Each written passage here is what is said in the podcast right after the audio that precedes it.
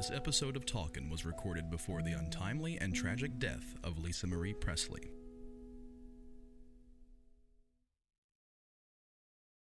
It's time for Tupelo Tom and Big Lou talking. And now, here's Tupelo Tom and Big Lou. I'm Tupelo Tom. And I'm Big Lou. And, And, we're, talking. And talking we are. We are talking on our second episode, Jeff. Welcome to episode two of the Tupelo Tom and Big Lou podcast. I'm very, very happy. We made it to two. And we have to follow up our number one episode, which, of course, as we found out, is top 20 in the United States of America already for music commentary. I'm I'm fascinated by this. You you you called and and texted me so excited yesterday, and uh, I don't think it's any secret to people that our schedules do not exactly align. Um, I host a early morning radio show and sleep in the afternoon, and you are pretty much on full Elvis hours, which is the clock is flipped and your midnight is noon. So there's a small window of time that you and I can actually speak in person. And you were so excited about us being in the charts and I'm thinking, we've already made the charts with one episode. We're, we're like a one hit wonder podcast.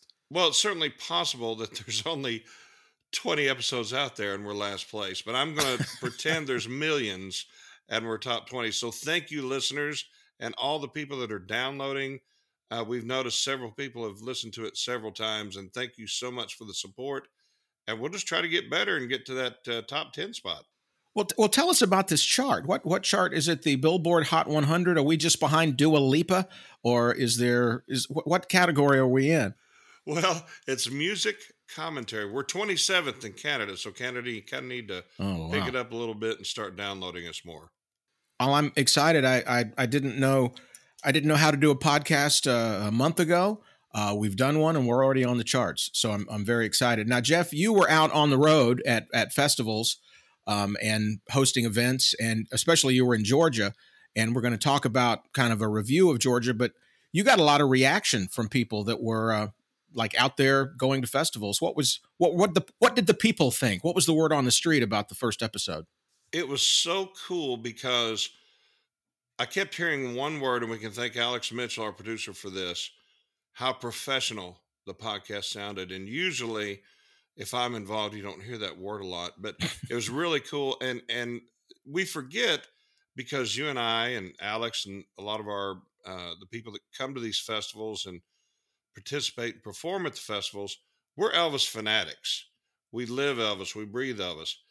There are a lot of people that are kind of normal and they're just fans and they don't know or haven't heard some of the stories that we told and will continue to tell so they're hearing it for the first time Mm-hmm. and a lot of my friends that are have seen the movie and they're curious about Elvis now more than ever talked about how much they loved the stories and loved hearing things they hadn't heard before and a lot of the people who know the stories are getting a different perspective and that's one of our goals in this podcast is to not only tell stories that that we may or may not have heard but to add a little bit of a personal touch to them through our experiences and the people that we met that were involved in these stories. But the the big compliment was they were entertained they loved how professional it sounded and thank you alex for that. And just thank you really for everyone that that has been listening and downloading the podcast. We'll get better we'll have fun we have so many fun things planned for for the year 2023 and it was just a great start to what's going to be a fun ride i think I think one of the fascinating things about it for me is um, having spent uh, 18 years at Turner Classic Movies working there, um, we always knew that we had two or three levels of fans who were watching the network. And I really feel a lot is the same in the Elvis world. You've got the people that were there when it started, you've got the people that came on in the last 25, 30 years. And now we've got this new section of people that have joined us in the Elvis world since June, since the movie came out, that are diving in and discovering new things about this guy that they saw in this movie. And I think that's one of the things that was that was the the jolt that that all of us needed uh, in the Elvis world. You you've seen it in the turnout at the at the at the crowds in Georgia, and we're seeing it uh, online. Uh, I, I have been talking about this the day that the the movie opened. That morning, I went on to Spotify, and Elvis had I think 13.7 million people following him on Spotify. And just the other day, a few days ago, it was 22 million. So from June to you know this day, late in the the the year of 2022, as we record this, that movie is the direct effect that has been happening in streaming and in listening and as Robert Osborne, our host at TCM, used to say, "Oh how I," he used to say, "Oh how I envy people that haven't seen Citizen Kane yet, because they're going to have this amazing experience." And I feel the same way. Oh how I envy someone who hasn't heard, you know, If I Can Dream for the first time by Elvis. And oh my goodness, what they have to discover. They've got movies to discover, they've got TV shows to discover with Elvis. They've got so many songs. And uh, that's the part that I think is is really important that we're the Elvis world is being passed on down the line, and that movie's really been the the jolt that that helps us. And it's funny, Tom, because you and I know all these Elvis stories. All the Elvis fans know all these stories. Yet we still have them in us. Well, now we get to tell them all over again. It's like I remember back in high school, I tackled a guy for a loss and recovered a fumble. Well, everybody was there; they don't care. So now we have new people to tell these stories to. And talking about George, I'll give you a, a really great follow up to what you're saying.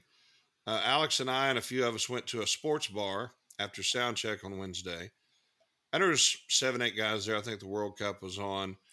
And everybody's talking. They asked us, by the way, St. Simon's Island, Georgia is gorgeous. Uh, it is, that whole area is one of the most beautiful places I've ever been. I can't wait to go back. Of course, uh, we told them, we said, well, we're doing an Elvis festival licensed by Elvis Presley Enterprises. That gives us three licensed events in the state of Georgia. Uh, my uh, Jeff Lewis and Friends Spring Festival, Jeff Lewis and Friends Fall Festival, and the Georgia Elvis Festival, all licensed by Elvis Presley Enterprises. And so we love George, obviously. and we got to talking to him and they asked us what we were doing. We told them we are there for an Elvis event. And they were fascinated. Oh, I, I saw the movie. It was great. And as we're talking, one guy said, You know, my brother, and this is so typical, anytime you're around people, everybody has their Elvis story. Oh, my mom took me to see Elvis when I was 10, or my mom had an Elvis room, or whatever it is. This guy's brother was in the army with Elvis, and he had pictures to prove it. So here we are in this sports bar in St. Simon's Island, and there's a connection. The festival itself, we had a total of, we had two shows on Thursday three on Friday, and two on Saturday. And except for one show, every seat was taken. One show, I think, maybe had six empty seats. And this is, I don't know, 600 people or something. And the, the number of young people that were there shocked me. People in their teens and 20s, they were losing their minds uh, over the songs, and, and it was just like a like we'd never done it before. And of course, all of our regular Elvis friends and family that come to things that we love so much, and the energy was overwhelming. And I would ask every show, how many of you are here at your first Elvis tribute artist event? And it was 30, 40% of the room. We've already almost sold out for next year's Georgia Elvis Festival. And then Monday, the newspaper comes out, and we're all traveling, and uh, we have a, a chat group on Facebook, the Georgia Elvis Festival chat group. The front page of the Brunswick newspaper, that's the town right there by St. Simon's Island. The front page, the top half was me wearing my Santa Claus outfit did the headline say "Be on the lookout uh, for"? Or, or, it was don't. It said, "Don't let him fool you. He shaved his beard. Watch out for this guy." wow. And the bottom half of the newspaper front page was Cody Delnath, and it had an article about the Georgia Elvis Festival, and it was the Brunswick paper, and it talked about they interviewed people. We didn't invite them out there; they just came, and they were interviewing different people, and they interviewed a girl I think in her twenties who met some other girls, and now they're best friends, and they're going to start traveling to these events together. And uh, that's that's the excitement that's happening right now because of Baz and Austin and the movie, and then of course the guy that's continuing to make it happen, Elvis Presley. And the festival was great. The performers were great. Cody did a great job uh, on the production side. The guys were all professional and fun. The audience was incredible. Long lines for the meet and greet and the photo ops. It was just really something else. So it was a very successful festival. And that has been the trend, Tom. This year has been one of the most exciting years. We're having several events next year. As you know, you have your Nashville Festival. Uh, you know, Tom, I keep saying next year. It's actually this year. So they're going to be hearing this this year, even though we're recording it in late 2022. It's that kind of time travel, a little back to the future stuff. Yeah, it is. It's it's not only time travel. Uh, the Elvis birthday events that I hosted have happened, and I'm sure they were incredible. Uh, my birthday has happened, and uh, I'm a year older, even though I sound a year younger. So it hasn't happened yet. So it is a time travel. It's a back to the Elvis future kind of thing. And I'm just wondering what I got for Christmas. I'm sure it was amazing. I'm, I'm very excited about what I got for Christmas. I'll just say that. What you got yourself? What I got myself for Christmas. Yeah, yeah. And Jeff, you said something there talking about the event and talking about the press coming to the event and that you guys, as the producers, didn't invite them. They came out. That means they were aware of what was going on. Um, you didn't push out to them. They didn't read it in the paper because they are the paper. And I do know from my experience in news for a number of years that sometimes reporters, especially local reporters in small towns, come out and they kind of have a preconceived notion. I don't know if you've noticed lately, but it seems like sometimes the news is biased uh, into what they want their agenda to be. Just a little. But they came out to this event and they talked to people and they told the story of how much love there was for Elvis, how many new friends were being made, and that's a treatment of Elvis and Elvis fans that you don't see a lot. And I push that back to the fact that mainstream America and non Elvis fans have seen the movie and they have a different feeling about who the man was and, and who the fans are. So the fact that you were treated with respect and the, the fans were shown with respect, that's a that's a big turn. That's a that's a wonderful thing because I've seen in the past some articles that don't make people out to look exactly like the kind of people you'd want to hang with. So I, I, I'm I'm very happy that that that Brunswick saw your event, came and covered your event, and and made it look wonderful. And that alone is going to push it forward next year to, to locals. I mean, that's the really important part. We have in our Elvis world the you know the deadheads you know that, that tour with us so that go around from festival to festival but it's the elvis fans in these local communities that it's very important that we speak to we're on facebook promoting these festivals and ourselves to the group of people that follow us on Facebook. They have to know us to follow us. But it's the locals in in in, in Brunswick in that case, in Myrtle Beach uh, for that festival, in Franklin and the Nashville area for us at, at, at that festival. That's when uh, that becomes invaluable that that kind of press coverage. So that's that's a wonderful thing. And the fact that well I, I, I, did you make it above the fold jeff? Was the photo above the fold? Yes it was. I was and it was the entire top half of the paper. I don't know if it's because it needed that much to fit me in but it was just a huge picture. It was really it was really cool. There you go. You always want to be above the fold jeff. Always be above the fold. And i so rarely am. You know it's funny tom when you talked about the way they treated us.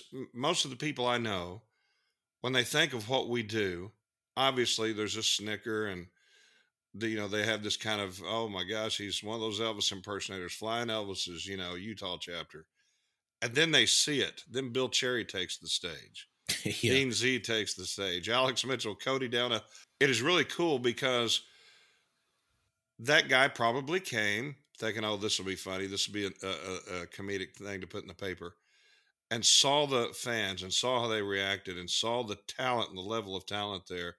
And then, of course, we're so fortunate because Elvis gave us all this music mm-hmm. that you, are going to love that regardless. We keep talking about these events, and I keep mentioning licensed event, licensed event. And you and I talk a lot um, off the air and uh, off the podcast. That's how this got started. And you brought up something last night that I thought was real intriguing how important and why it is important that we pay for the licensing through Elvis Presley Enterprises and why that's important to Elvis, to the integrity, to the quality of the events. And you mentioned, uh, talked about that a little bit. Do you mind telling us a little bit mm-hmm. about what, do you remember what we talked about, first of all? I do remember. I do remember. I had just gotten up from my nap, uh, so I I was I was pretty clear headed then. At five o'clock in the afternoon. No, I was talking about that these licensed events I think are so important because uh, by doing that, you are paying a fee to EPE and they are working with you. I know for the Nashville Elvis Festival that Brian Mays and myself do, and and uh, this year, you know, happening at the end of end of March, uh, March 30th through April 2nd, uh, NashvilleElvisFestival.com. Uh, that that uh, it's so important. You're allowed to go into their library and to look at imagery and to find a photo of Elvis that you can use in your advertising. Nothing sells Elvis better than him and his face. And if you can put that on a poster and give people a date, um, they don't know Bill Cherry yet. They don't know Dean Z yet, but they sure know Elvis. And when they come, they're going to leave being fans of all the ETAs, but it's Elvis that gets them in the door. So, number one, working with them allows you to use the name and imagery of Elvis. And that's so important. It's just like when I see fans sometimes that, that don't like something and they say, well, I'm never going to, I'm not going to do that. I'm not going to support EPE. Oh, great. Okay, don't support them. Put them out of business. You'll show everybody, won't you? That's is that really what you want? You really want EPE out of business? But it's it's. I think it's important because it shows integrity of the producers who are taking a hit right up front by paying that fee that are going to have to recoup that in ticket sales. But it's worth it to those producers to pay that fee, to take the chance that the gross is going to be a little less than it could have been.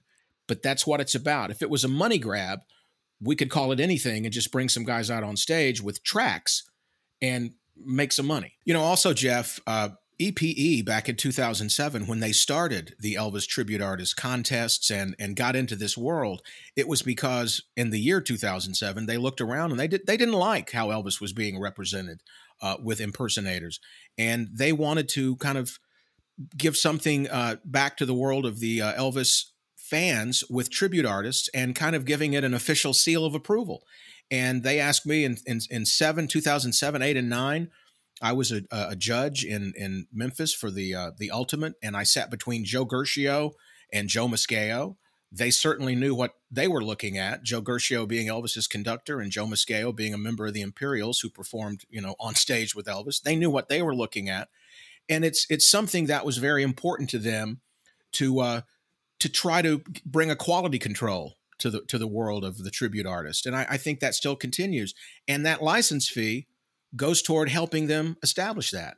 And a lot of the festivals, uh, some of the ones that uh, that Code is doing and that you're doing, they're not qualifiers, but it's important to you to be able to to to support the EPE company and the Elvis World and being able to present that.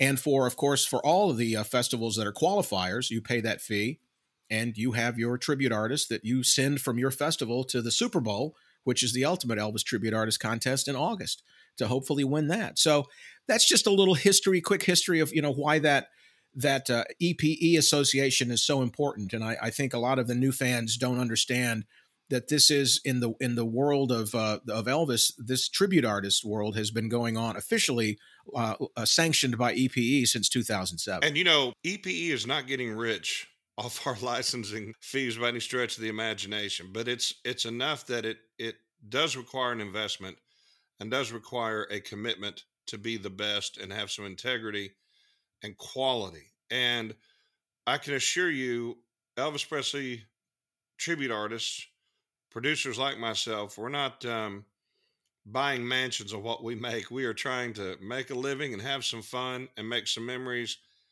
And it is worth the sacrifice we make because we're getting, I mean, I actually get to once or twice a month, pretty much, be around some of my best friends, uh, my Elvis family, and I get to talk Elvis and get up on stage. And because of the fans and because of what Elvis left us with, the material he left us with, I get to tell jokes, sing every now and then Elvis music, and talk to tell Elvis stories. Now I'm in a podcast with one of my best friends because of Elvis Presley, Elvis Presley Enterprises, the fans, the family. So it is it is really important to maintain that credibility and and um, to make that kind of commitment. So it's it's it really is an honor and really cool. Yeah, and that's why we're talking. And uh, we're going to take a quick break. We've looked uh, at what happened in the past. We're going to look at what's coming up in the future for the month of February. We're going to also share some stories about a special person in the Elvis world that is having a birthday during the month of uh, February. And we're also going to have a date with Elvis. We're going to take a look at some important days in the month of February. That is all coming up because we are not done talking. Tupelo Tom back with Big Lou, and we are talking. And uh, right now, we are talking about a date with Elvis. And uh, we're going to take a look at the month of February and see kind of some days that might be important to Elvis and the Elvis world and the Elvis fans. And we start off with February 1 being a very special day, a birthday. Uh, turning 55 this year on February 1st, Lisa Marie Presley, born on February 1st, 1968. And it's an interesting thing that as you go to Graceland and, and you look around, one of the first things you see in the living room, right there to the right as you walk in down that long sofa, you see the photos of Lisa everywhere because the, the thing I love about Graceland is it is a home. Uh, it is uh, a father who had photographs of his little girl all around the living room. And uh, it, it's it's a wonderful thing to to see her represented there. And throughout the years at Graceland, as I've been going, um, they have had displays. Uh, Angie Marchese and her staff there in the archives have had amazing uh, displays of the history of Lisa with her toys out at Christmas time. You see toys. There's a big bird stuffed animal that Lisa got when she was a little girl, and it's played with. And there's gifts out there that she got, and and so I just love how her life has been reflected uh, throughout the archive uh, projects that that Angie has come up with, and uh, and also knowing that that Lisa, when she comes home, uh, Angie told me one of the first things she does is she gets Elvis's wallet, uh, which still has credit cards in it, uh, which still has that little pla- remember those little plastic things with the photos that you could put in your wallet. Oh wow, those were the days. Elvis had those, and there are photographs of Lisa in those little plastic sheets. And Angie said, as an archivist, she should really be saving all those things separately to preserve them. But Elvis's little girl wants her daddy's wallet.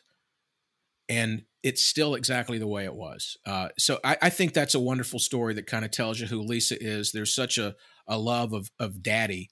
Um, I've met her a few times and, and it's kind of surreal when you're talking to her and she's referring to daddy and you remember, oh yeah, Elvis. Oh yeah, that's daddy. Okay. Hmm.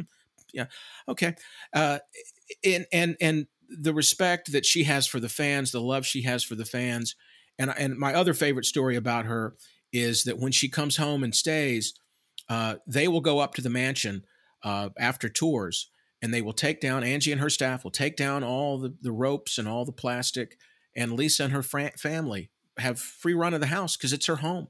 It's not a museum to her; it's her home, and uh, they cater in food and they eat around the, the table and they eat in the kitchen and they walk around and it's it's for for her kids it's their grandfather's home, and for Lisa, it's home. It's where she grew up. So happy birthday on February 1st, uh, her 55th birthday, Lisa Marie. That is incredible. And Tom, it's easy to forget. I, have met, matter of fact, I toured with Dean Hall uh, with a with a band that we had for several years, Tom T. Hall's son. I've met, you know, Michael Twitty, several people whose fathers were famous, not Elvis Presley famous, but it is a unique phenomenon. They are just their dad or their mom, whatever the case may be. Yeah. And you forget Elvis was a very doting and loving father, and it's Lisa Marie's father. Mm-hmm. And it, it must be a, a strange thing to see all of us who are just fanatical fans of Elvis and talk, sometimes, you know, there, there are these Facebook pages where people go, well, Elvis would have or Elvis wouldn't have and I think to myself, you have no idea what Elvis would have or would not have done.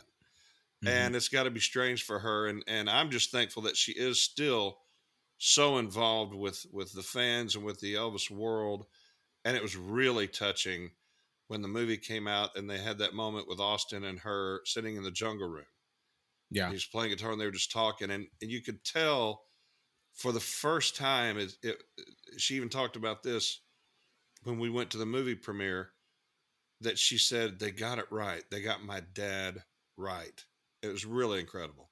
Yeah, and imagine seeing your family's story.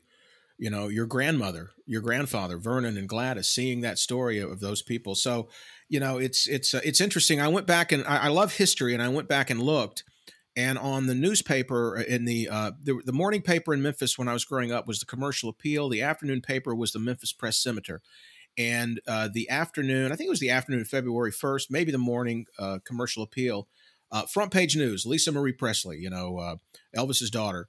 And there also in the paper, and and I, am not sure if it was on the first page or over in there, was um, news of some uh, so, uh, a, few men who were killed uh, in a, a, garbage truck, and and that was the impetus for what brought brought Martin Luther King. They had a strike of garbage workers in Memphis, uh, and that was the impetus that brought Martin Luther King several times to Memphis.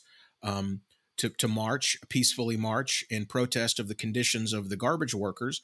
And uh, I just think it's interesting that on the day that news came out with those men uh, dying, that, that, the big news was was Lisa Marie. So she's just a part of the thread of the history of Memphis, and uh, that is her hometown. And like you said, when we saw her at the uh, at the movie premiere, you know, she said over the last few years, really, that she'd had she's had a very difficult time, you know, personally, and that there are not many things that would get her out of the house, but this movie was important enough to do that. So, I just I love seeing her when she's there, and and she's always been very nice to me, and uh, uh people have always asked me, you know, who are your favorite interviews uh, during Elvis Week, and I always say, well, Priscilla is number one. Uh, because just I never know what she's going to talk about.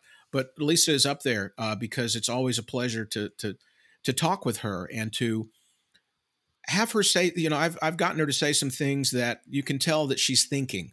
That she doesn't do press enough. That she's got pat answers. So when you talk to her, she's really thinking about what you've what you've asked and really speaking from her heart. So she's an an amazing person. I heard her on Howard Stern, and it was you know, of course, he's a great interviewer as well, just as you are, and it was, you know, of course, he was trying to maybe get some information from her that in a very Howard Stern way. and she was just so confident, said, I'm not going to answer that. I'm not going to answer that.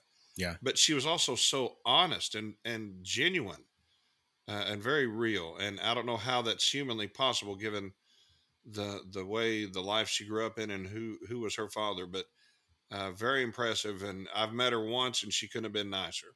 Yeah, it was interesting uh, knowing uh, Jerry Schilling and Priscilla uh, several years ago at the Peabody. Uh, we were there, and my wife and I were hanging out in a corner over in the lobby bar. And over in the corner at a big sofa was Jerry and Joe Guercio, Elvis's conductor, and, and Lisa and um, uh, Priscilla. And at one point, one of Priscilla's bodyguards came over and said, "You know, Priscilla would like to invite you over to to to hang out." And we were like, "Okay, well, I guess we'll go." And in talking to Lisa, sitting on the sofa, um, you know, Jerry said, "You remember Tom?" And and and I, I have the Jerry Schilling seal of approval with Lisa, so that means a lot because she she's known Jerry since the day she was born. And sitting in the lobby talking to her, she was going to be performing in several days, three or four days, at the Grand Ole Opry.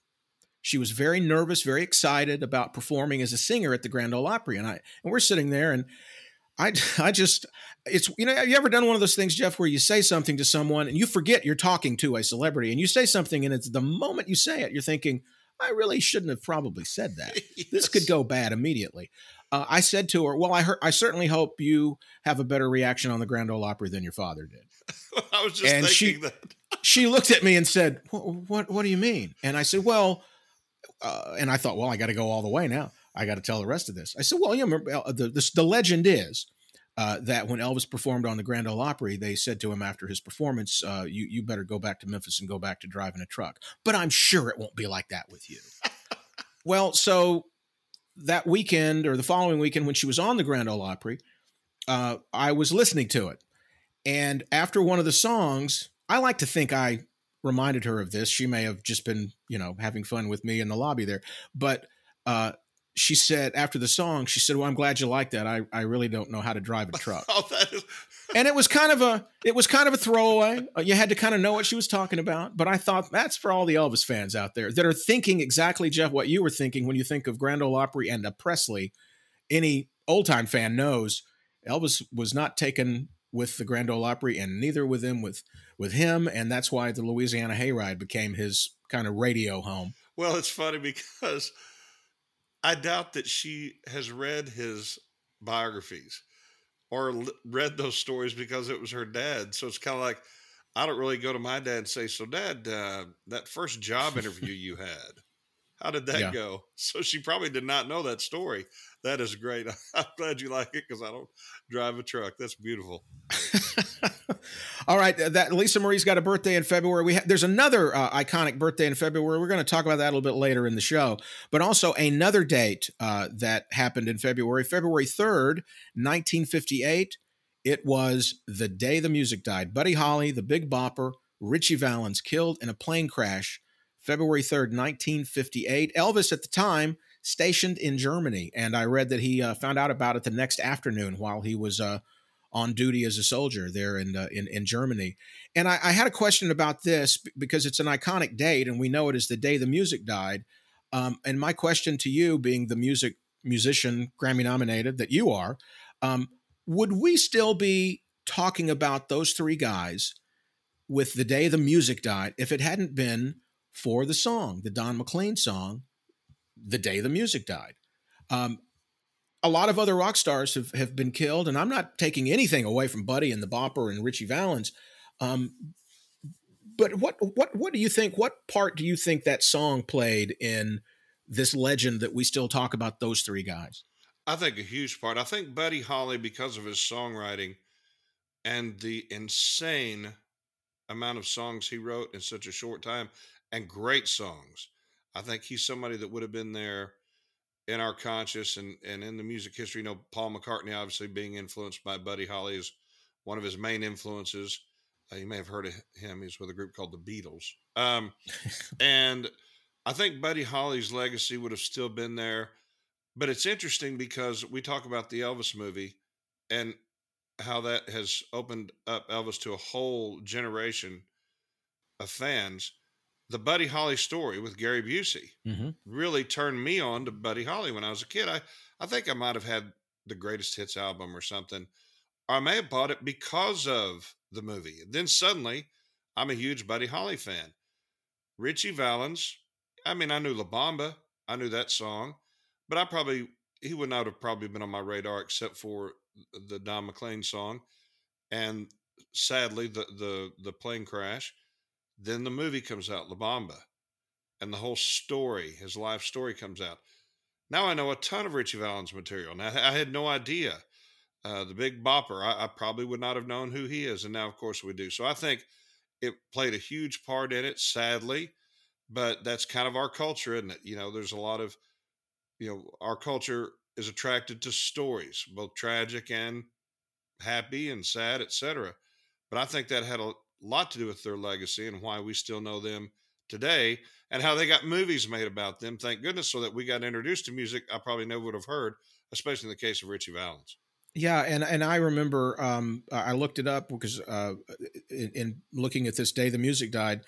I do remember myself the Buddy Holly movie. It came out um, May of 1978, the month I graduated high school. I was still here in Tupelo working at the movie theaters at the Malco, and I showed the Buddy Holly story, uh, you know, three times a day throughout that summer. And I remember because you didn't have any way to look up immediate information about films. I just thought, are, are these songs this good? I mean, was this really? Because I did read an article that said that that uh, Gary Busey was doing his own singing in the movie. He was playing his own instruments and and doing his own singing. And I remember getting the eight track uh, to Buddy Holly's greatest hits, and it's got like a brick wall on it. Uh, is the cover of the album, and it's like Buddy's twenty biggest hits or something. And and it was, and I just remember that was um, that was the music that I got a guitar and started trying to learn how to play E, A, and B7 because I figured out if I could play those three chords, I could pretty much play Buddy Holly music. And those are still the only three chords I know, but I have a friend called a capo now that I can change keys on on things.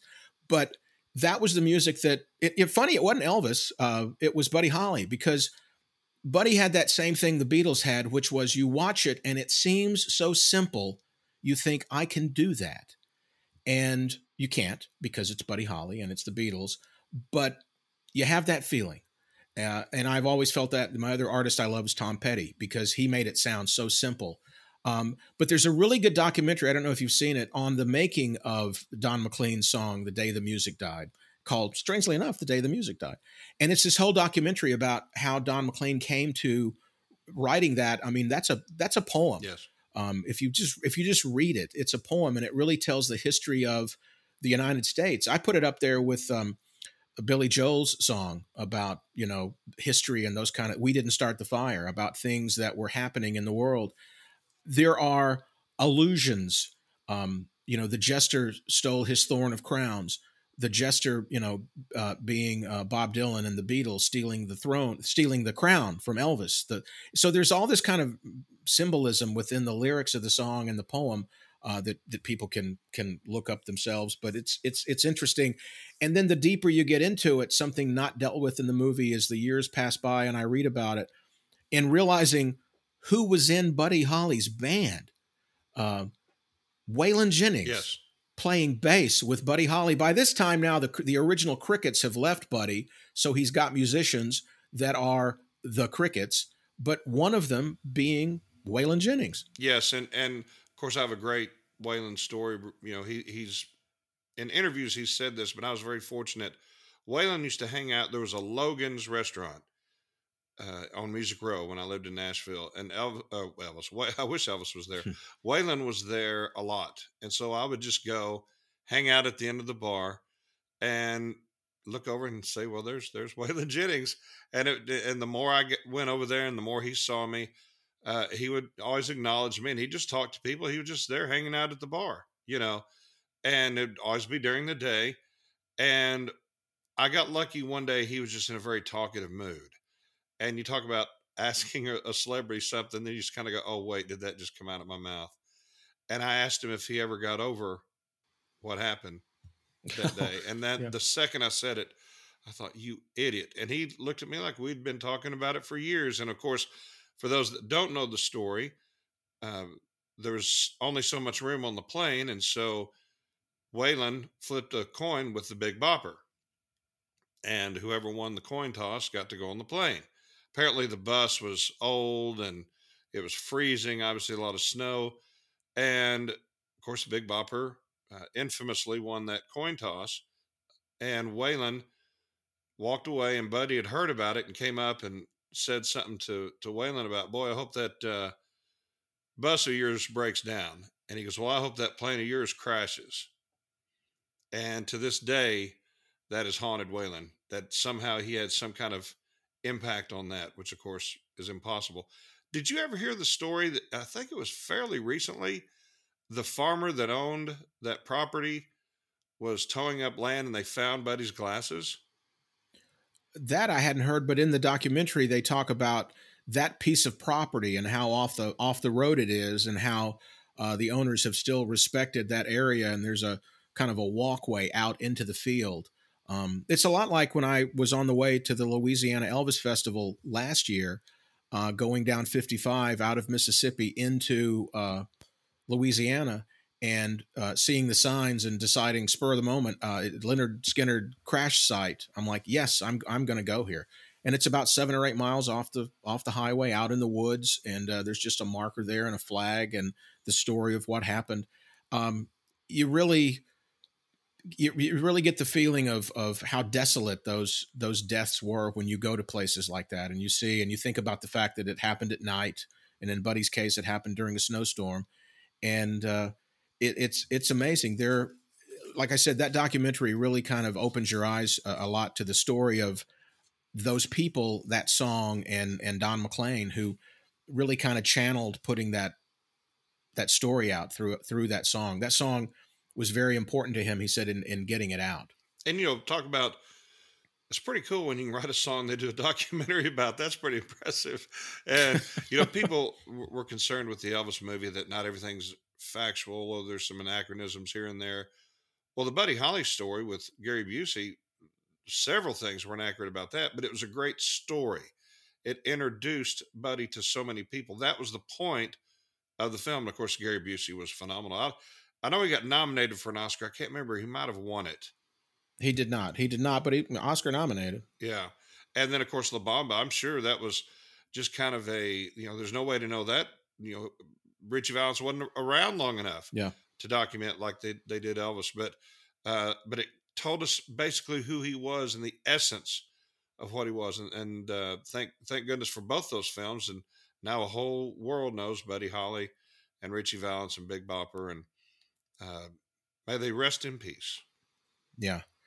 And uh, I, I I know that some of our friends have played the surf ballroom Mhm. uh, in shows. Uh, the the final place that uh, that Buddy and the and the guys all all had that show, and and I've seen some photos uh, of the surf ballroom, and it it looks like it looked in in 1958. Amazing, and uh, I know some of our friends have, have played that ballroom, and it's very important, like a, a show of respect to really understand where they are and the history of that place. That's definitely a bucket list for me. I want to see that and the and the site and pay my respects. Another day in February is February 14th, 1964, a date with Elvis, important to him on this day, Valentine's Day in 1964. Um, do you know the legend of Elvis and St. Jude and FDR's yacht? No, I want you to tell it, but you know what, Tom? I have to call you out on something pretty important. What's that? pretty, Pretty, pretty, important. February 11th, a little thing happened. Oh, yeah. A guy named Burt Reynolds was born February 11th, 1936. Look at you. so we cannot forget WW, the Bandit, etc. Uh, to me, Burt was neither born nor died. He just is. Yes, that's a great way to put it. I'm sitting right next to, uh, here in my mini museum as we do this podcast, to the leather wristband that Burt Reynolds wore in WW and the Dixie Dance Kings. For those that have not seen that movie, it's very difficult to find. I have a copy of it, and uh, you can come over and watch it with me. All right, so tell the great. You, you've told me this story. I had no idea, but about the yacht. Uh, and and I tell you this uh, based on uh, every year at my radio station, Sunny ninety three point three in Tupelo, we have an app you can listen to us from anywhere in the world. Uh, we do a St. Jude Radiothon, uh, and it's always the Thursday and Friday after Thanksgiving, and we go on the air at six a.m. And we're all the way on Thursday and Friday from 6 a.m. to 7 p.m., 13 hours each day, 26 hours in, in two days. Um, and I did that math off the top of my head, by the way and we are on uh, playing songs and stories of the the families and the and the kids of St. Jude. And one of the things that we get is we get this you know information packet of stories about about uh, St. Jude there in Memphis. One of the original contributors, one of the original uh, cheerleaders for um, St. Jude was Elvis, uh, Danny Thomas. It first of all, St. Jude opened in February of 1962 so it is celebrating its 61st birthday in the year 2023. And Tom, this is impressive. I mean, do you have a calculator? Is this off the top of your head? Were you this the is uh, head of your math class? around hour 25. You start remem- remembering this stuff when you're talking about it. I can. I can do 26 hours on St. Jude if you want, but um, I don't know if Alex has enough reel to reel tape to to record this. Because um, that is the source of uh, what he's Alex is very old school. He's recording this on reel to reel, um, which is nice. But um, so Elvis is one of the uh, original contributors to St. Jude, and when you go there, if you get to visit, there's a, a, a wall of donors, and it's really almost maybe the only original part of the building left. They've been expanding over the years, but there's Elvis Presley's name right up there engraved in stone that uh, one of the original contributors, and he wanted to do something uh, also later on after it had opened in 62. So on February 64, Elvis and Colonel Parker came up with the idea, which means Colonel Parker came up with the idea of, of doing a publicity event of which Elvis would benefit with good press and St. Jude would benefit because they were standing next to Elvis. And that means Danny Thomas. So they found FDR's yacht, um, which is uh, an amazing event. It, this yacht had had been like lying in disrepair, the Potomac, and it was uh, actually uh, a, a, a, yacht that they got, and they started rehabbing it. And the cost of rehabbing it was going to be so much, they decided that what we'll do is we'll just we'll just fix the side of the yacht that's facing the press. And and and and, and Elvis is donating this yacht to St. Jude, and Danny Thomas said, you know, I, I'm not in the Navy. I don't need a boat why do why am I getting a boat? But they came up with, well, we'll just auction off the, the, the yacht to someone, and that'll be a money raiser for St. Jude. and it'll be a tax benefit for Elvis and you know all of his people. And so they did that, they auctioned it off, fifty-five thousand dollars. All the press covered it, but here's the part of it that, that I think is so interesting. This happened February 14th, 1964. That's five days after the Beatles debut on the Ed Sullivan Show. Wow. And if you go on and look it up, there at the event is Elvis and Danny Thomas with a big St. Jude sign behind them. So they're getting their press for St. Jude. But there's also a photo made that day of Elvis reading a fan magazine. And you see the Beatles' faces on this magazine. It's like the king is looking at these four guys five days after Ed Sullivan, knowing what Ed Sullivan did to his career. And, and I, I could just, I look at that photo and I think he's just looking at that going, all right, here we go. Here's the next. Here's the next. He's about to watch another ride. Here's the next group of competitors going after me, and uh, I, I, just think that's an interesting story. Story that that ceremony. A guy from um, Beverly Hills bought the yacht, and the yacht kind of the history of the yacht is a movie or a documentary itself. It ended up being a drug runner boat. I mean, it's just got a a, a weird history to it, and uh, I think it's still there. I think it's actually uh, on display. Um, at a historic landmark in Oakland, California. It's a because it's FDR's yacht, the president, you know, Roosevelt's yacht, and the the Elvis story. Just a small bit of history with that with that yacht, but uh, I, am waiting on the uh, the Potomac documentary. well, you know, there's a great movie, Billy Crystal. I think he wrote it and directed it, but he stars in it called Mr. Saturday Night, and it's about a comedian who almost he, he had just a touch of success but everything kept happening. For example, his TV show was successful, but then Daniel Boone, that show was opposite yep. his. And one of the great spins on it, he finally gets on the Ed Sullivan show, but he follows the Beatles. Story of my life. And and I can uh, you know, because this podcast is about our life and you know what we've been through, uh, I did the junket uh, for Mr. Saturday Night in Toronto uh, when it came out and you know, I'll say 93 and it'll be 94 and somebody will send me an email and go, you're wrong. It was 94. So early 90s. um, and I did the the junket, and they when you do things like that, you know the the the movie studios fly you to in this case Toronto when you do an interview with Billy and the cast of the film, and I went back to St. Louis and edited my little interviews into pieces for the news on at my TV station, and you know, my buddy Dino Lalli from Oklahoma, he was there doing interviews for Oklahoma City, and Gino Salmon from Milwaukee was there, and he did his interviews, and Scott Patrick from Denver was there, and George Pennacchio from San Diego at the time was there. So you do your little interviews, and these, and it runs in your market. But when you do these interviews, they really don't like you to ask for an autograph, ask for pictures, you know, because you're a professional. You have things to do, and they're they're moving on down the line to the next interview. So I'm at the airport the next day, leaving to fly back to St. Louis, where I was. And I see Billy in the line at, at, at customs, like you're, you know, you're going through the thing. And I kind of maneuver around and stuff, and I end up with Billy in, in, in line. And and we're talking. And I was just thinking, this is the first line I think I've ever been in, and probably the last one where I where I was just thinking, this can take as long as it needs. I don't care how long. I'm and it's just me and Billy talking and I had the press kit from the movie, and I said, "Hey, Billy, can I get uh, can I get you to sign something for me?" He goes, "Sure, man." Um, which I, I w- w- the thing I remember I said to Billy was, and remember when this was. This was after Harry Met Sally and all those great you know comedies that Billy does, where he's this this cute guy that women love. And I say, "You have done so much for guys that look like me that want to date beautiful women."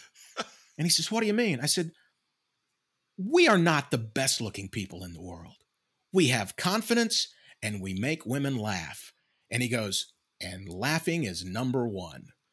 And I just said, thank you for all the guys that look like us. Thank you, Billy, for, you know, all those movies.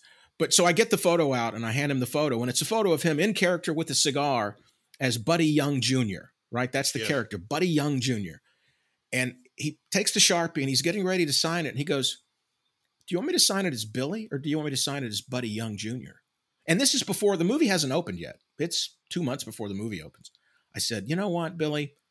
I'll see you down the road at another movie. I'll get you to sign that picture. I want Buddy Young Jr. to sign this one. And he and he wrote, To Tom, you suck, Buddy Young Jr. a very Buddy Young Jr. kind of thing. And I have that photo framed, and it's right over there in my. I'm in my office as I do this. It's uh, next to my wall of Burt that I have here. But I have Billy Crystal, and people look at that and go, "What is Buddy Young Jr.?" And if you know, you it's one of those. If you know, you know. There's a great uh, line in that movie where he's young and he's at a show, and there's a very large man heckling him, and he said, "Sir, there's two words you need to learn. I'm full." that was a very fun story by Tupelo Tom. So that's a little segment we're going to be featuring. And right here, uh, well, here's our jingle. You can hear it. Fun stories by Tupelo Tom and Big Lou. That's right. this is going to be a segment we do where we tell stories like that one. I love that story, Tom. And, you know, hey, folks, uh, email us and sing that jingle for us. We might just use it in one of our podcasts. We'd love to hear you do that. I don't know how you sing it into an email, but I'm sure they'll figure that part out. That's right. It's called an MP something. I don't know what that is. Oh, okay. Um, but there's another very important date. Uh, you you've got one you're going to tell us about, but this would have happened after February 14th. It's a crucial date in American history, possibly world history. I don't mean to exaggerate, but it was the day the future Potawatomi champion was born. Oh my goodness! Oh my goodness! February eighteenth, February eighteenth, nineteen sixty-seven. So now we can continue on the other dates that you know had some relevance, but that's a very important one to remember. Well, I just wanted to quickly ask you. You know, what were your thoughts that day? I remember it was dark and then got really bright. that's about all I remember. It's kind of been dark ever since. It's kind of like driving to Potawatomi. It was dark and then it got very light. It really with a lot of snow and a lot of wind and very cold. I'll never forget that photo, Jeff, of you in the hoodie.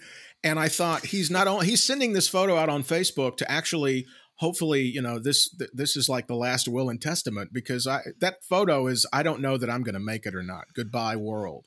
And for those of you that don't know, which of course will be a shocker, uh, they had had a contest. I wish they still had it. It was so much fun in um, Milwaukee, Wisconsin, at the Potawatomi Casino, and I was fortunate enough to win it. Uh, and you may have heard. And uh, but it was a great contest, a lot of fun. But getting up there the year that I won, there was a blizzard, and I remember driving and not really being sure if I was even on a road, and I had to pull off, and I had a hoodie on and took a picture my poor dad. Uh, was so nervous. His advice: I had to keep the car running for heat he said, well, just roll the window down. And I thought, okay, it would be really cold then. But uh, anyway, and I remember thinking the next day they'd shut the highway down. I said, well, I got to get there. And so I just started driving. And it was scary. I'm sliding all over. And I remember right as I hit Indiana, there was a police officer in the middle of the road, pulled me over and gave me a ticket for driving on a closed road, which of course was the highway. So I took the exit, took a left, took a right, hit the Illinois state line. It was like driving in the middle of the summer. The roads were clear as as uh, uh, California in the summertime. It was it was just a crazy weekend. And so that they don't have that contest anymore. No, they don't have it anymore. Uh, Rachel, who ran it, left. She's uh, doing another some exciting things. I think down in Florida, and so they I think they still have events, but it was a real. It was kind of Elvis week for Milwaukee uh, in in early January, and it was uh, a lot of fun, a lot of great memories. Well, that must be a load off your shoulders then, because as the largest uh, purse winner, uh, the biggest amount of money ever uh, in uh, Potawatomi history, your record now will always stand. And I, I'm I'm keep waiting for the the call where they erect the statue, but uh, I'm sure it's coming. It's just you know things are real busy with COVID and everything. It kind of slowed things up, but I'm I'm hoping that happens soon. Well, they're putting it out on that uh, closed highway. right, right in the middle of the highway. Don't drive. Just right here. in the middle of the highway. All right, the other date with Elvis uh, during the month of February, and this one I think is very interesting. Uh, Elvis on February 27th, 28th, and then March 1st of 1970 did shows at the Houston Astrodome uh, the Houston Livestock and Rodeo, which was a big deal at the time, at the Astrodome, which, if you've seen the Astrodome back in history books or if you got to attend any event at the Astrodome, which I did, uh, not really built for concerts. a little thing called echoing went on there, and uh, they had to get a hold of that. Elvis did matinees and evening shows. Uh, and, and, the interesting thing I think about this is I found the uh, the uh, ad for it. Uh, the Houston Rodeo in 1970. Elvis was there on February 27th, 28th, and March 1st. Then Charley Pride was there on March 2nd, 3rd, and 4th. Bobby Goldsboro on March 5th. Buck and Roy, Buck Owens and Roy Clark, wow. stars of TV's Hee Haw, were there on March 6th, 7th, and 8th. And that was the week. But the interesting thing in the Elvis world is that the uh, events, the concerts there at the Astrodome in February were Elvis's first concerts outside of Vegas since his Vegas opening in the summer of 69. So he did the summer engagement in 69. He did February of 1970, where the On Stage album was recorded. And then later that month in February, closes at the International, heads on down to Houston to the Astrodome. Tom, let me ask you if you are playing to a sold out theater in Las Vegas, the International, you're opening this hotel, perhaps one of the most exciting tours and concert concert run ever. And then the next venue you play is the Houston Astrodome in Texas. Would you say you're having some pretty good success? You're having good success, and and and the weird part about it, if you've ever if you've heard the CD, I think there's a bootleg out there uh, that somehow I ended up with. It's called Event Number Eight, and on the lineup in the program, you know, like um, uh, steer roping was event number four, and barrel running was event number five. And oh, look, event number eight is Elvis in concert. And the, the, the pictures and photos and a little bit of footage I've seen, he comes out onto the, the the band is playing on a flatbed truck in the middle of the field of the Astrodome. The stands are full of fans. He's a hundred yards away from everybody. There's nobody on the field because it's dirt. It's a rodeo. There's no orchestra. It's just the rhythm section, the suites, uh, the backup singers. I think it was probably the Imperials the, and Elvis and the and the guys, the TCB band. So it's the Vegas show with no horns. So Elvis is in the middle of the Astrodome. The music is bouncing all over the place. He said it took seconds for it to get out to the crowd, seconds for their reaction to come back to him. So everything was kind of out of sync uh, during those shows. So he said they just bore down and and did it. And uh, it, to me, it, listening to it and thinking about what they were going through, it reminds me of those early films of the Beatles in concert where audience can't hear anything, performers couldn't hear anything. And, and even back with the Blue Moon Boys with DJ and Bill and Scotty with Elvis when the fans were screaming in the theaters and DJ said, you know, all I did was just follow Elvis's butt because I, I I couldn't hear what he was saying, but I knew what the rhythm was by how his butt was moving. So he said I just played with that a little bit of that there during the Houston rodeo uh, shows. So that was actually one of the few times in life Elvis could say, this was my first rodeo. Another date with Elvis in the month of February, the Jungle Room recording sessions. This is the first session of the year uh, in February. Uh, it's the second through the 8th, 1976. Elvis didn't want to go into the studio, so they brought the studio to Elvis. And uh, Elvis, as recorded uh, live uh, at Elvis Presley Boulevard and the Moody Blue album had songs from these sessions. There's another session uh, that happened in October of that year. So they parked the mobile trucks out in the back and they ran the cables in and uh, they just brought the entire, they moved the furniture back and they brought the band into the jungle room. Tell us about when you got to interview James and everybody. You've done a couple of things. First of all, you got to do that, and I want to hear about that because it's so cool. I want the the audience to hear about it. But you have been able to, with your conversation series, um, with Angie, you've been able to go on the other side of that velvet rope. And I think all of us just stare at the jungle room and go, can I just go over there and sit down for just a minute? You actually get got to give tours on the other side of that velvet uh, rope and also do something really cool, a project that was really cool about the jungle room sessions. Yeah, I mean, I've, I've done a couple of events there. Uh, the first one for the, the, the team from Sony um, a number of years ago. We we had uh, David Briggs who played keyboard, um, James Burton on guitar, uh, Norbert Putnam who played bass, and, and and Ronnie Tutt on drums, and we had them sitting down in the jungle room for an interview with me, and uh, I, had them in the in the back in that little area to the side um, where they have special exhibits there at Graceland, and the Sony guys said, "Well, you know, we're ready. Come on in." And I just thought of this at the last second being an old TV producer, and I told Sony, I said, you know what you should do? Um, roll the cameras and let them walk into the jungle room from the outside. So you see them walking by the windows because they hadn't been in all together since the sessions in 76. They've individually been back to Graceland, but they've never been back in as a group. And I said, let them walk in and let's see what happens. And so they walked into the jungle room. And Jeff, it was the coolest thing. Each guy went to where they stood during the sessions. So Ronnie made his way over. His back was to the fountain, the you know, on the wall. That's where the drums were. And James went over and stood where he stood, and David stood where he stood. It, it was just fascinating. And and Putt stood over by the where the stereo is now. That's where he was standing.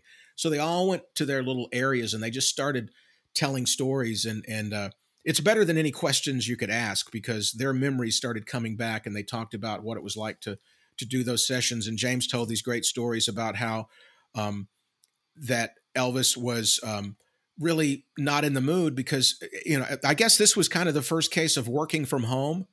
You know, uh, that's a that's a phrase we use now. Where, you know, it's a work from home, but a recording studio at home. You know, all these pop stars today have studios at home.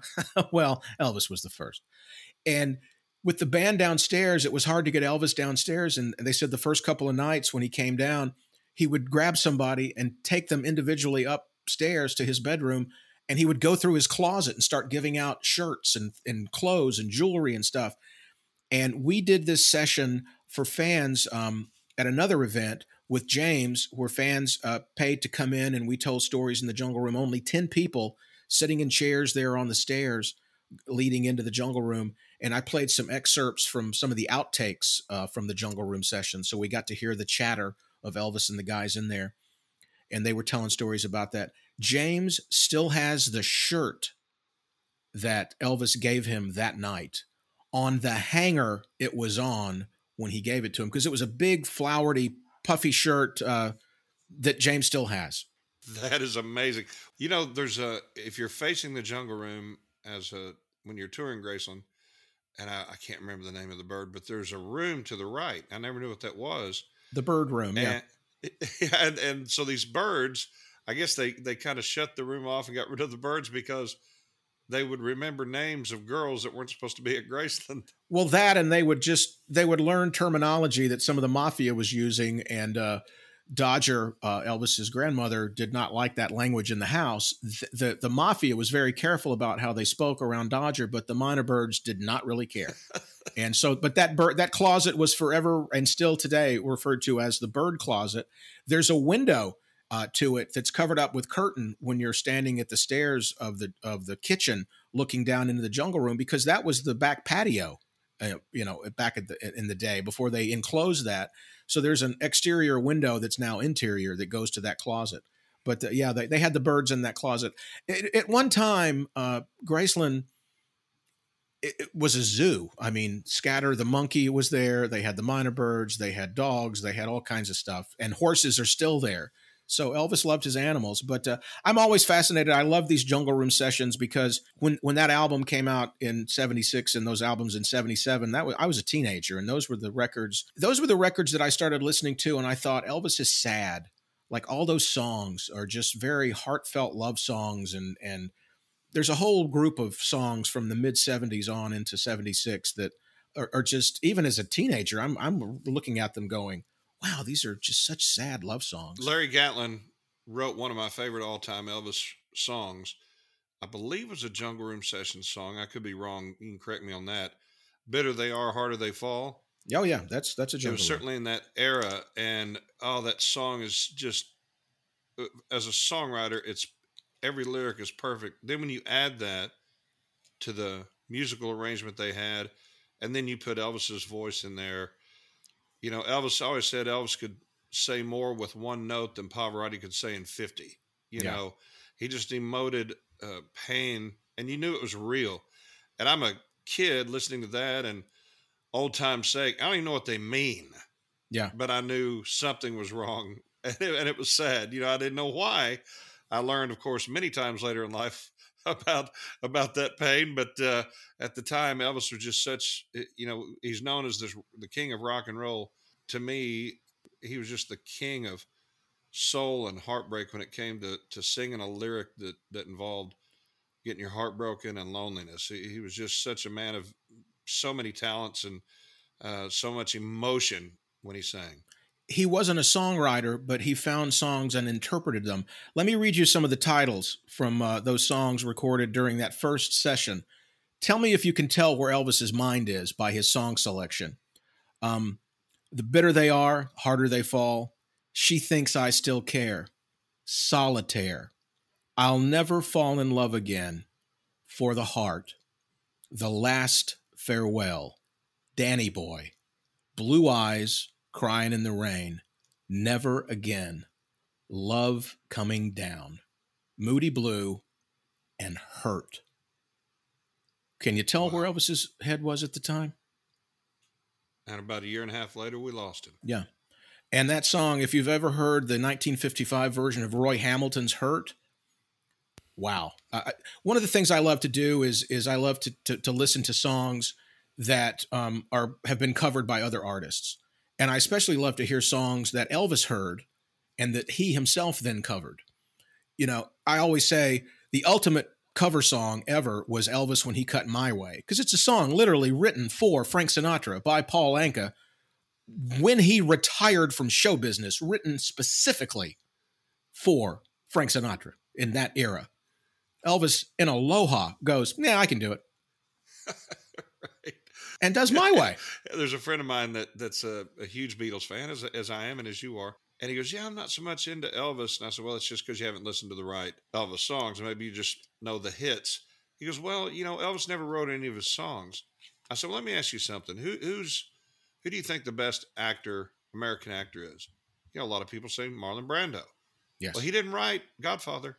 you know, it takes in interpreting something. Nobody could do it like Elvis Presley. He made every word and every lyric of every song his own. Yeah. And that's that's some of the things, and that's one of the things I love about uh, the albums that have come out over the last few years, where you get to hear him in the studio where you get to hear him talking with the band. You know, Elvis didn't really track a lot. He didn't, you know, come in after the band had recorded all the notes and then do his version.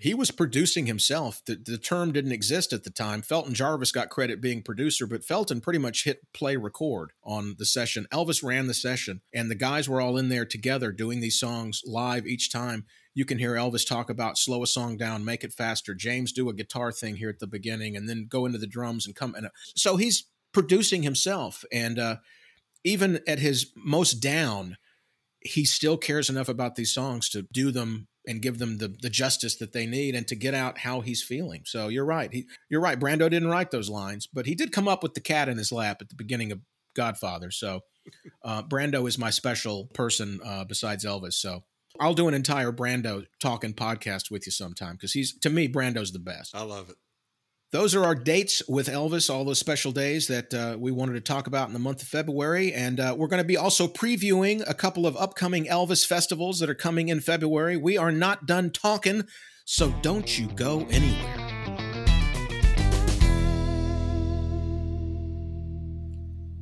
Tupelo, Tom, and Big Lou back, and we are still talking because we still have stuff to talk about. And uh, we've held something kind of toward the end of the show because we wanted to give it its own little section, a discussion about somebody. Uh, we we did our dates with Elvis, but we left this one out. February sixth, Jeff, is the 81st birthday of Memphis Mafia member Jerry wow. Schilling.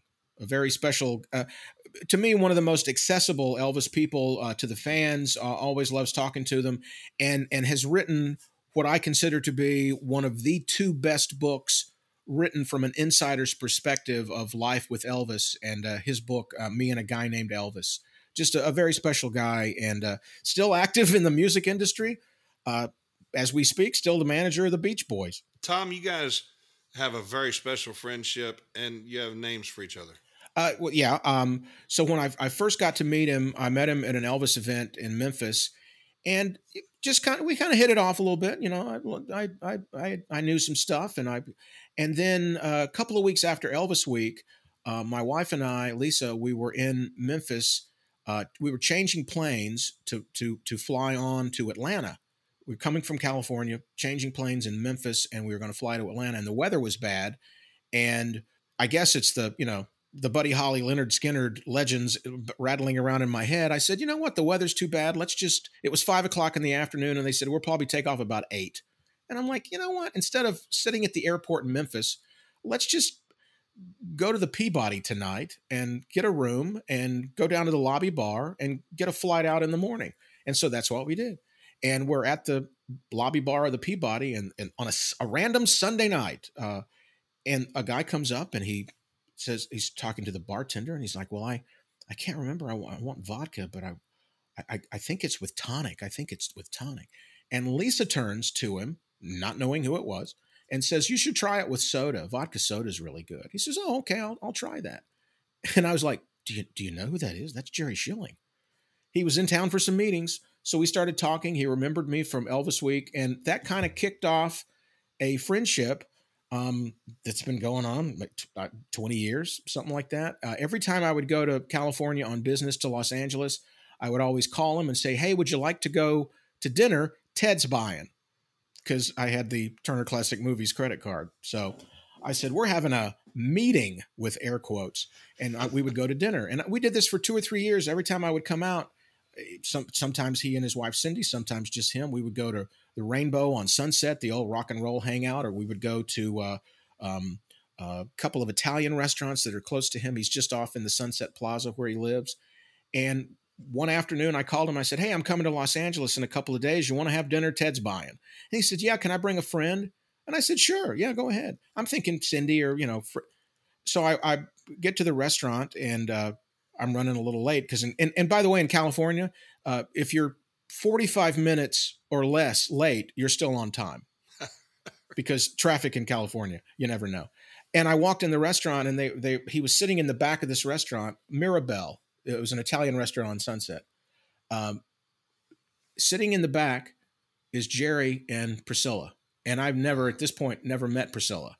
And I'm thinking, and I've got from the walk of the maitre d' taking me to the table to get together, you know, because I see Jerry standing up and I'm thinking, he finally trusts me now mm-hmm. with her. And we sat down, we started talking, and Jerry said his worry was that I would be too nervous and we wouldn't get along. And for the next three hours, Jerry barely said a word. Uh, Priscilla and I very quickly discovered a love of dogs and old movies. And to this day, I never actually bring up Elvis. If we talk Elvis, she brings him up. I, she and I always talk old movies and dogs, and she asks how my Lisa is doing, and I ask how her Lisa is doing. So she's a special person. But Jerry was the person that that that brought us together. So he, he's just a, an amazing guy. Uh, we brought him to Tupelo one year, and you got to tell him your Jerry Schilling story because you had. I, I love this story. As a matter of fact, it's a fun story. Fun stories by Tupelo Tom and Big Lou. So it was so cool. He came to Tupelo for conversations, and you asked me if I would just kind of be the guy for Jerry. Just walk with him and, you know, we'll help him, you know, kind of, hey, follow me and all that stuff. And so when you introduced me to Jerry, he looked at me and he said, Oh, you're my me. exactly. he's such a nice guy and he's so engaging. And yeah, I didn't want to be too pushy or anything. We just kind of naturally talked and, and I really enjoyed hanging out with him. And so I got to tell him, I said, you know, I have a Jerry Schilling story.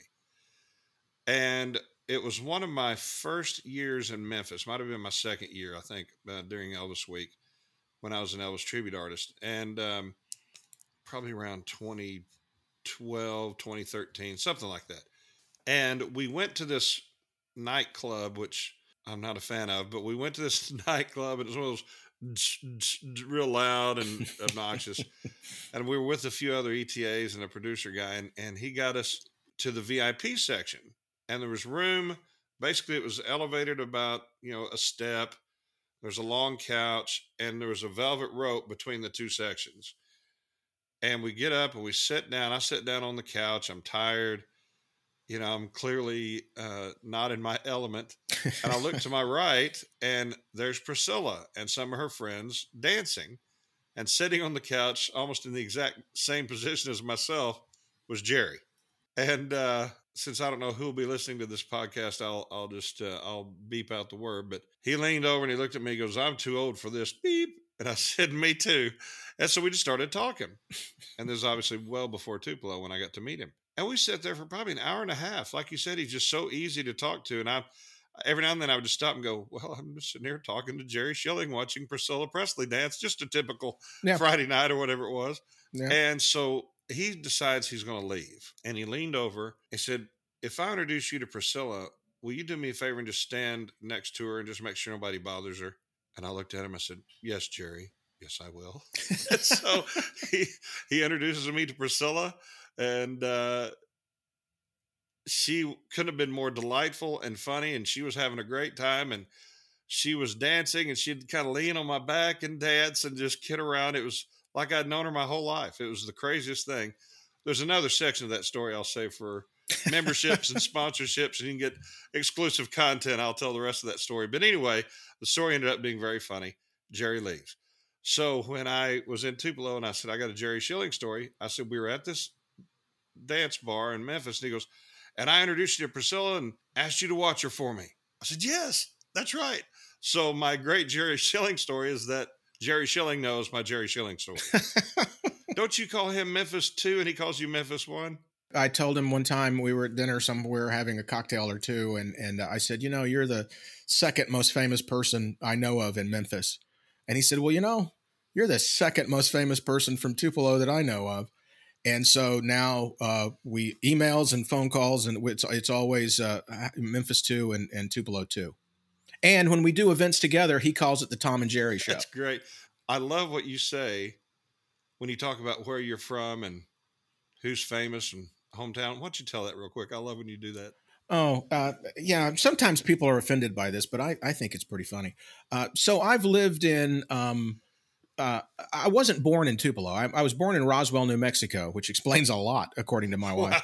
Wow. Um, I was born on Walker Air Force Base, uh, which is where they took the UFO after they it crashed in the 40s. But I was born in the same hospital uh, as Demi Moore and uh, John Deutschendorf.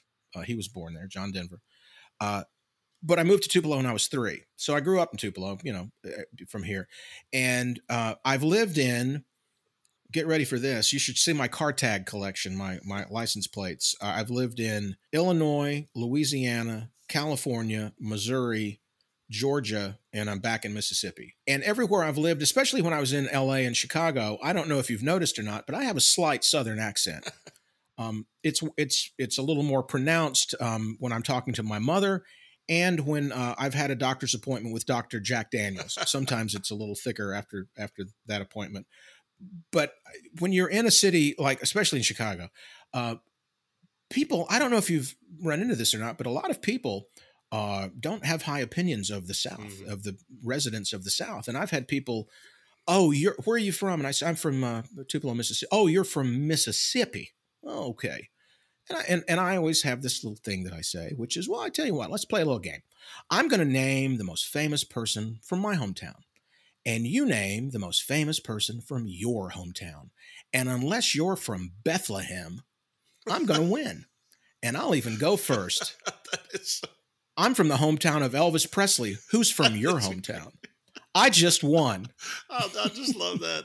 Unless you're from Bethlehem. Oh, that is beautiful. Well, you know, as my dad said when I was a kid growing up, and it's got, you know, when you come into Tupelo, birthplace of Elvis Presley, he says, you know, that sign's never going to say you lived here. He said, you should tell people, he said, you should tell people you're from Verona, which is this little teeny little town just south of Tupelo. But, uh, I, you know, uh, one additional thing I, I just want to tell you about Jerry was uh, talking about um, the ways of the world and how things are just magic. When I was at Turner Classic Movies, I worked with Robert Osborne, who was our host for 20 plus years, just a wonderful man. And I was, you know, arguably I was I was supposed to be his boss, but I just listened to him because he was an expert on everything. We were having a movie screening in Los Angeles, and I'm I'm thinking the movie was it's a mad, mad, mad, mad world because it was at the Cinerama Dome. But for some reason, uh, we were having a VIP party beforehand, and I remember Harry Dean Stanton was there. You know, um, you can look him up. But I invited Jerry. I said, "Come to the VIP party, and if you want to stay for the movie, you can. But if you don't, we'll go to dinner, whatever."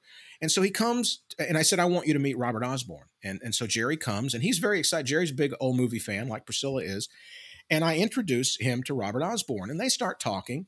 And I'm thinking, well, you know, Robert, I don't know how much Robert knows about the Elvis world. He knows about him through me because I talk about him incessantly. But I, I, you know, Robert liked Elvis. But so they start talking, and um, Robert says, well, you know, I used to live in Los Angeles. And Jerry goes, oh, well, you know, I, I, I live here. And, and, Jerry, and Robert says, well, where do you live? And Jerry said, well, I live, you know, up off of Sunset Plaza. And Robert said, oh, my goodness, I used to live up off of Sunset Plaza. And Jerry says, well, I live at blah, blah, blah, blah, blah, blah, blah street. And Robert goes, You live on blah, blah street? I used to live on blah, blah street. And Jerry said, Well, you know, I live at 1201. And Robert said, I used to live at 1205. Oh, oh they lived with one house between them. That, and here's the part of the story where it just, I, my favorite part of the story. So Robert lives in a house. There's a house next door and the house next door to that is Jerry. And they're living there at the same time in the 70s and 80s. Wow. The person who lived in the house in the middle, and here's where it goes off the rails Sammy Davis Jr. Oh, that, is, that is crazy. The rat pack of blah, blah, blah street. I know, and and I told I told Robert one time. I said, you know, the story's totally believable until Sammy Davis pops up out of nowhere out of nowhere. That's kind of like most stories. Everybody buys the story until Sammy Davis Jr. comes up. My favorite Sammy Davis story. This has nothing to do with anything.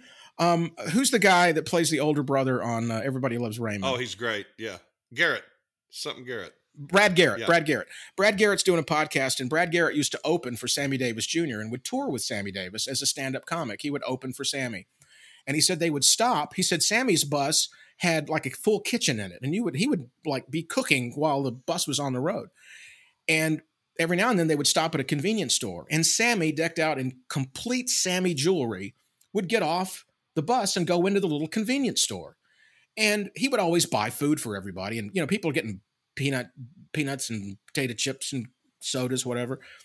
And Brad said he, you know, he didn't want Sammy to buy stuff for him anymore, so he just made a decision he was going to buy his own stuff. And he said, All I had was a 20. And he said, I just, I, I looked, I found Sammy and I said, Hey, Sammy, do you have change for a 20? And Sammy says, Hey, babe, a 20 is change. so this is the kind of things you're going to experience at this podcast. Somebody said me, Sammy Davis, and I went to my Sammy Davis. I, I just love that story. I, I love that line. Uh. Hey, babe, a 20 is change. That's a pretty good Sammy, by the way. Well, I'm just doing Billy Crystal doing Sammy, so it's you know it's once removed. uh, I also have a great Sammy Davis Jr. story that involves Porter Wagoner, but I just can't tell it on this particular podcast. That'll be bonus content.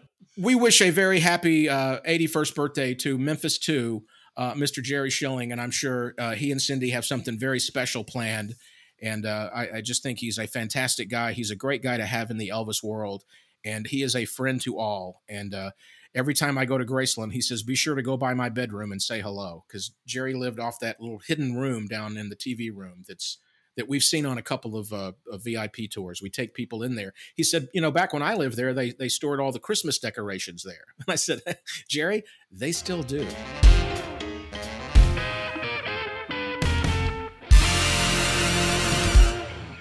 All right, Jeff, we've talked about all the stuff that's happened in the past. What do we have to look forward to in the month of February? We have two great festivals.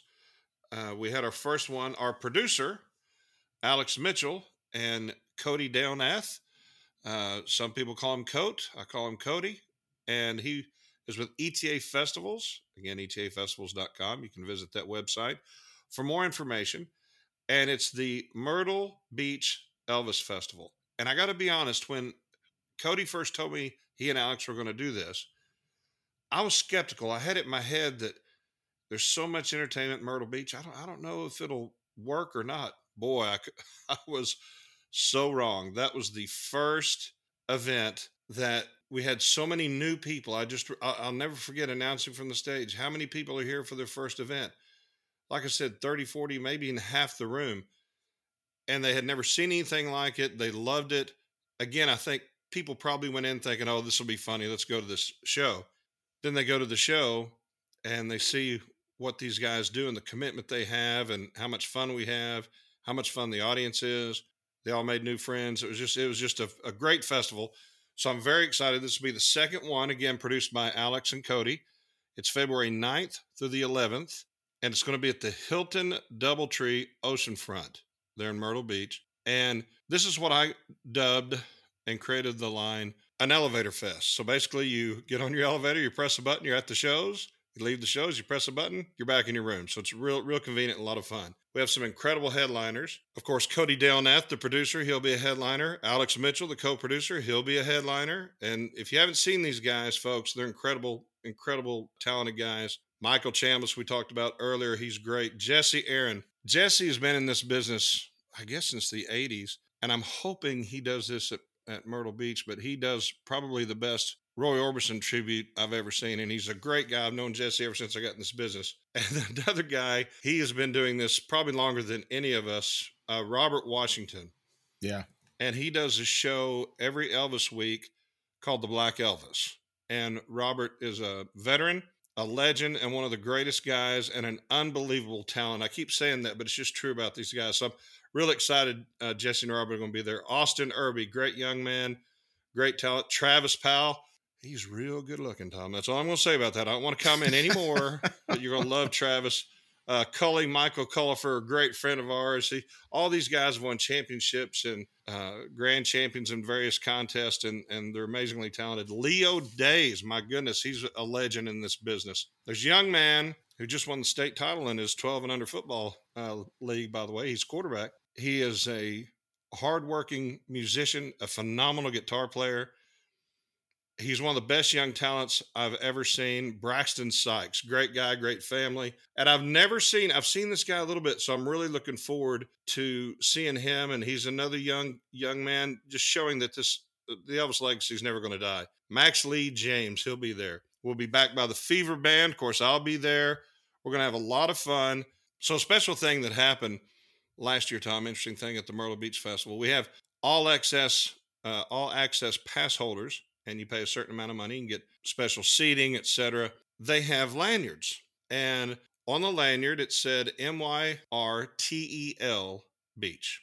And you know, Tom, some people were laughing about that. That was kind of the joke of the festival. And I had to remind everybody it wasn't misspelled. The family that founded Myrtle Beach was the Mertelli family from Italy. And I couldn't believe the locals were unaware of this history of Myrtle Beach. And I told him, I said, I'm so disappointed. Yeah. Lorenzo and Anna uh, Mertelli. Yeah. Exactly.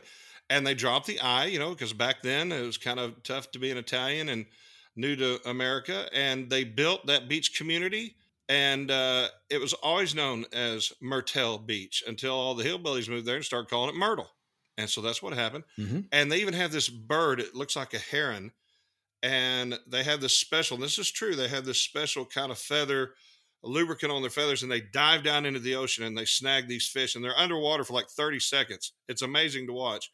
Uh, you see the dolphins, you see, and they're called the Mertelli birds, mm-hmm. named after the Mertelli family. And it's so cool. Uh, they have been nice enough to loan us some personally owned items by the patriarch of the Mertelli family. So we're going to be very happy to uh, give an audience a, a, chance to see that history. And hopefully it's like it's third or fourth generation yes, the kids? Yes. Yeah. Yeah so it's very exciting. So that's myrtle beach sometimes called myrtle beach. Uh, join us for a lot of fun. And also jeff i remember you posting photos uh, of uh, the the view out of your room. Mm-hmm. and uh, i would also say not only is this an elevator fest for the elvis fans to be able to go up and down in the room but if you've got a spouse that doesn't really understand your Elvis obsession, this would be a festival that you bring that spouse to. There's plenty for them to do in that beautiful area if they decide not to come down the elevator to the festival but by the end of the weekend we will have we will have taken them over they will get it once they get there so again lure them there with the beach and the, the beautiful view of the myrtle birds going down into the water but they leave as an Elvis fan. That's exactly right. And then, Tom, a uh, very exciting festival in Alexandria, Louisiana. It's the first time we've performed at this venue. It is gorgeous.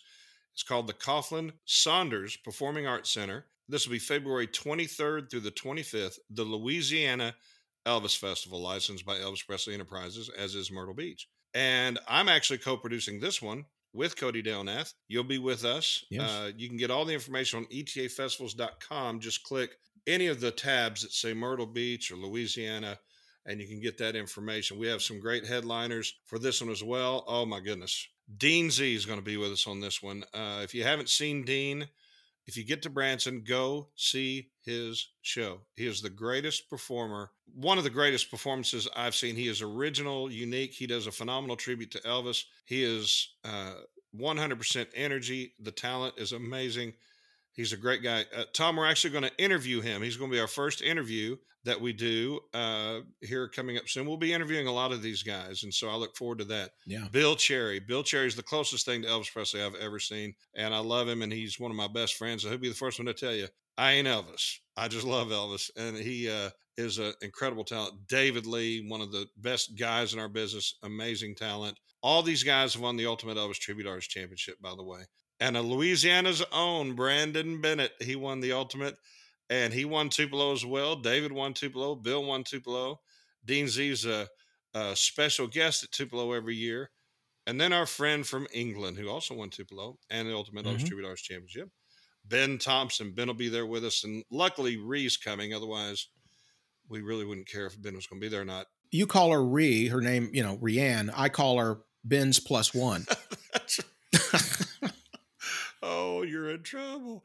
And then our producer, Mr. Cody Delnath, will be there. Michael Cullifer, our producer, Alex Mitchell, me, you, Robert Washington, and Michael Chambers will be joining us again. And you know, Tom, I'm pretty excited about this, and I'm sure the our audience is going to be real excited. You and I might just have a booth there and sign autographs. Can you imagine? we will talk to you if you'd like to come by and say hello. And uh, this must mean we're going to have merch. Uh, we're going to have merch. We're going to at least have a couple of coffee cups, maybe some shirts. We'll see. Well, I've got a couple of old James Taylor T-shirts I can sell. Um, I've got uh, a Rick Springfield from the '80s that doesn't fit anymore. I'm willing to sell that one. So I, we, you said we were going to have T-shirts, so I, I feel like I should bring some myself to sell. a real piece of history. Yeah. So, one of the great things about uh, Louisiana, of course, is the Elvis history with Louisiana. And we used to call it the King Creole Festival, but we just like the name Louisiana Elvis Festival better. It just it, it seemed to work better. Again, we're licensed by Elvis Presley Enterprises, and we love the people in Louisiana and the people that travel to Louisiana, especially if they travel to see us. And of course, probably Elvis's arguably his best movie was shot in Louisiana, King Creole. 1958, Leiber and Stoller wrote the song. It was based on a novel, A Stone for Danny Fisher, by Harold Robbins, filmed in New Orleans. It was Elvis's favorite character. Uh, critics loved what he did. I, I went back and read some of the old reviews of the film. They talked about how how great of a job the Presley kid did. and what's interesting, Walter Matthau's in this along with Vic Morrow, and sadly, he had the horrific death on the set of Twilight Zone. But it wasn't the last time Vic and Walter worked together. They were in the Bad News Bears, which I loved as a kid. Everybody wanted to be Kelly, and everybody wanted to date Tatum O'Neal. I was of that age, and Vic was the uh, manager of the of the rich baseball team, and Walter Matthau was uh, the manager of what team I probably would have been on. also one of the things about this movie that Elvis was the proudest of is that that he always said this was the first movie and maybe the only movie that he worked with a real film director, uh, the director of King Creole, Michael Curtiz, who you can look him up to see movies he directed, but he directed a little movie called Casablanca. So Michael Curtiz knew a little bit about how to be a director. It's a phenomenal movie. Uh, Dolores Hart is in it, and what a story she has. She became a nun, and she had that great quote. You know, uh, you know, you, you had a chance to be with Elvis. She goes, "Well, God is bigger than Elvis." Yeah, yeah. I've interviewed her a couple of times, and and she is one of the most soothing people you can share space with. I mean, sitting talking to her, it, it's it's really a wonderful experience. She loved Elvis and um, had a higher calling, but is just a wonderful person. And and uh, like I said, there's a sense of um, calm when you're with uh, Mother Dolores. You know, James Dean was supposed to be in that movie. And this is pretty cool. I didn't know this. I was just studying up on it. Richard Simmons was an extra in King Creole. You mean sweating with the oldies, Richard Simmons? yeah, he's the one dancing the hardest uh, when Elvis was singing. Wow. You've blown me away. So join us in February for two great festivals licensed by Elvis Presley Enterprises. Myrtle Beach Elvis Festival, Louisiana Elvis Festival. We'd love to meet you. Please come by and say hi. You're going to have a lot of fun. We hope to see you there next month. ETAFestivals.com for more information.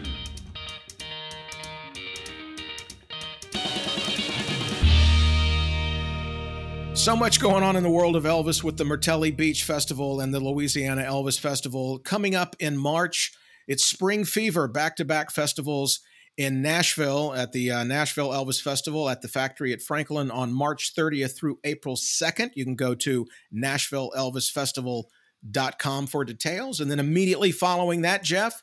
Well, we call it Spring Fever. You can leave Nashville, come down to Helen, Georgia for the Jeff Lewis and Friends Elvis Festival in Helen, Georgia, April 5th through the 9th. And you can go to jefflewisandfriends.com for information or email us at jefflewisandfriends at gmail.com. So, again, folks, we look forward to seeing you at all the upcoming events. Thank you for listening. Tell a friend, download it, send us some ideas, and don't forget to sing the jingle and send it to us. We might play it on the air. That's right. Thanks for listening. And uh, I'm absolutely amazed. Uh, as we've been doing this, I've been sitting in my office here at the house in Tupelo, and uh, I have a six year old uh, Jack Russell Terrier who is asleep in a chair over there that's been here the entire time. And I just knew at some point this dog was going to erupt in barking at some mythical animal that might be in the area. I have two other dogs, uh, Maxine and Stella, uh, that are in the house in another place, but Miss Millie always hangs out with me. And this is Miss Millie Kirkham, uh, my little Jack Russell, who's uh, just sitting right next to me very quietly, and she's sleeping. So uh, I need to probably go and uh, we need to go on a walk around the neighborhood. You might have figured out who I named her after, Miss Millie Kirkham. You think you mm-hmm. they figured it out, Jeff? I hope so. And we want to thank Alex Mitchell. Man, we couldn't do this without you. You're a great producer. We're going to have a lot of fun with this thing. That's right. Well, Jeff, I don't know about you, but uh, I'm Tupelo Tom. And I'm Big Lou. And, and we're, we're, done, done talking. talking. If you've enjoyed this episode of Tupelo Tom and Big Lou Talkin', please visit us online at www.tupelotombigloutalkin.com and on Instagram and Twitter at Tupelo Tom Big Lou or drop us a line at tupelotombiglu at gmail.com. This podcast is made possible by executive producers Jeff Lewis and Tom Brown, producer and editor Alex Mitchell Technical Advisor Michael Cullifer, Promotions and Marketing Advisor Cody Delnath, and also in part by our sponsors and listeners like you. Do you have an Elvis related event that you'd like featured on Tupelo Tom and Big Lou Talkin'? Email us at tupelotombiglu at gmail.com to find out more.